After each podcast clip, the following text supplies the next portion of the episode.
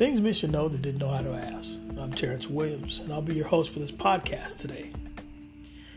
The podcast that we're going to talk about today is something that's very personal and dear to my heart. Several family members in my immediate family have actually died from this, and that is colon cancer. That's one of the things that a lot of people don't like to talk about, but I feel that is something that should be addressed. You see, in January, I was diagnosed with colon cancer. So I'm not an expert on the matter. I've done my research and I continue to do my research. However, at first, I denied it. No, cancer couldn't happen to me. I'm not the one. No, it's it's these are the things that were going through my mind at the time. And unfortunately, but true, I had colon cancer. One of the doctors that I want to contribute to saving my life, his name is Dr. or should I say, Captain Avery of the United States Air Force. I was at Bagrams Air Force Base in Afghanistan, and I was rushed to a treatment facility, which is TMC. And Captain Avery actually performed the surgery which saved my life. And I want to give a big shout out to him because he was the one that performed a tremendous surgery and even did a follow up as a courtesy, which he didn't have to do, but he did it anyway. And I thank him for doing so. So, in saying that, colon cancer is highly treatable and often curable when it's localized only to the bowel. Surgery is actually the primary form of treatment and results in a cure in approximately 50% of the patients. However, if you don't follow the surgery and if you have remission, then that can be a problem that will lead into ultimate death. Colorectal cancer is one of the most common diagnosis cancer in the United States, and the second most common cause of cancer deaths among men and women combined. About 100,000 cases of colon cancer, and just under 45,000, I would say, give or take, of rectal cancer are diagnosed every year. Colorectal cancer, which is colon cancer and rectum, continues to affect millions of men and women worldwide. And understanding the disease and how it can be prevented is the first step towards the cure. So, what I've done is I'm actually putting together nine different what if, how can I determine type questions.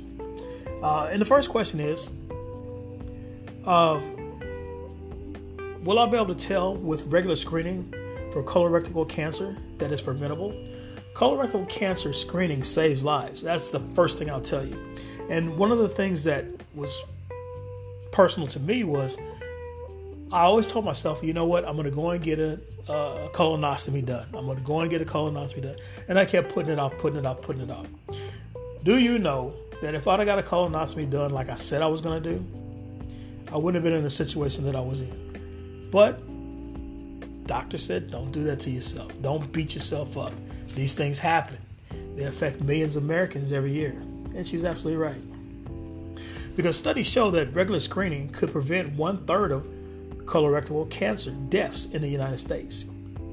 The five year survival rate is 90% if detected early. So you actually have a 90% survival rate if you detect it early, which in this case, they detected it and they found it to be benign, which is great, fantastic. Another thing that plays a factor in is age. That's the number one factor in the colorectal cancer. 90% of colorectal cancer cases appear in men and women 50 years and older. Didn't know that, but it happens. So I suggest that if you're in that age of 50 years or approaching that 50 years, give yourself a birthday gift. Go and get your colon checked out.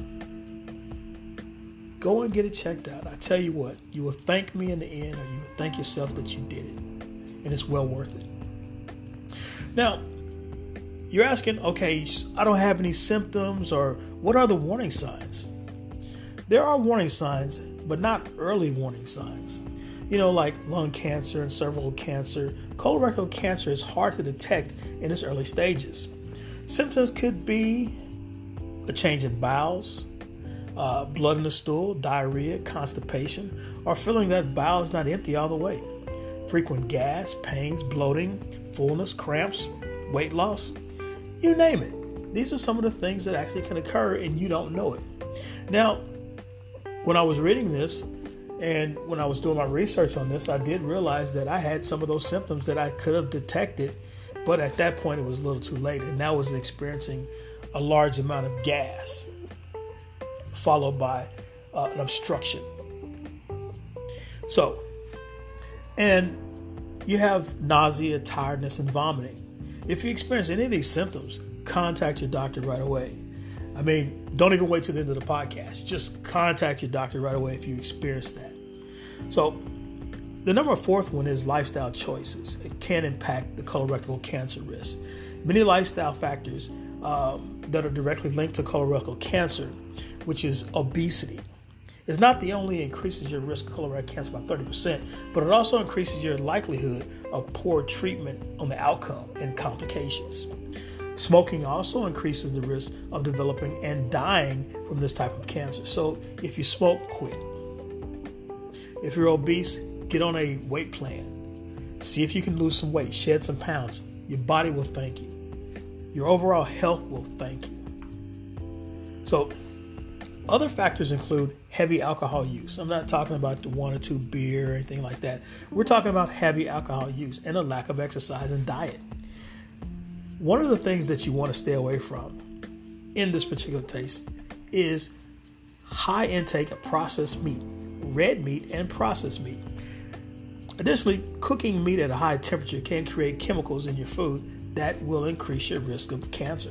I didn't know that until, you know, a few months ago. And in this case, number five, if you have a family history, which in my case we do, we have um, my grandparents, which they say uh, people in first degree relatives like parents, siblings, and offsprings who have colorectal cancer have two times more of a risk developing this disease. And that's very important. It's something you should actually think about. Health conditions that can increase your risk. Um, your risk of colorectal cancer increases if you have the following type 2 diabetes, inflammatory bowel disease, which is IBD, including ulcers um, and Crohn's disease. And having uh, this disease in your family is very important. The things you should look at. Regular colorectal cancer screening typically begins at the age of 50. And like I said, I was putting it off, putting it off, putting it off, and it's something that I should have done, but unfortunately, I didn't do it until it was too late. So there you have it. But because of that, they say polyps tend to be seen more often in people 50 years or older.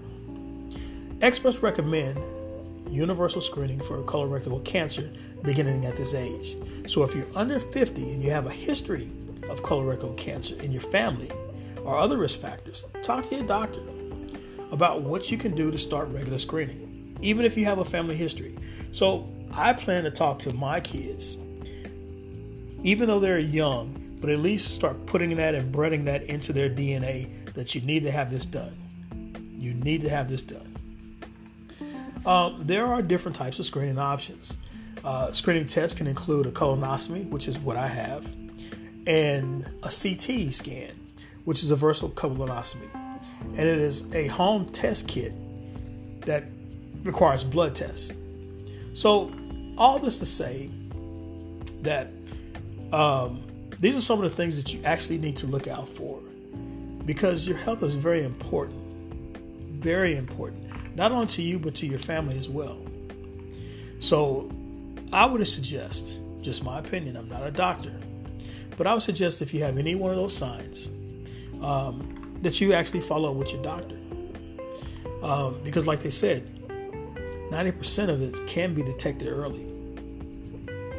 Your age is a factor, there are warning signs, and you should actually take this serious. So, I'm your main man, Terrence Williams, and I want to thank you for allowing me into your home for a little while. Thank you, and good night.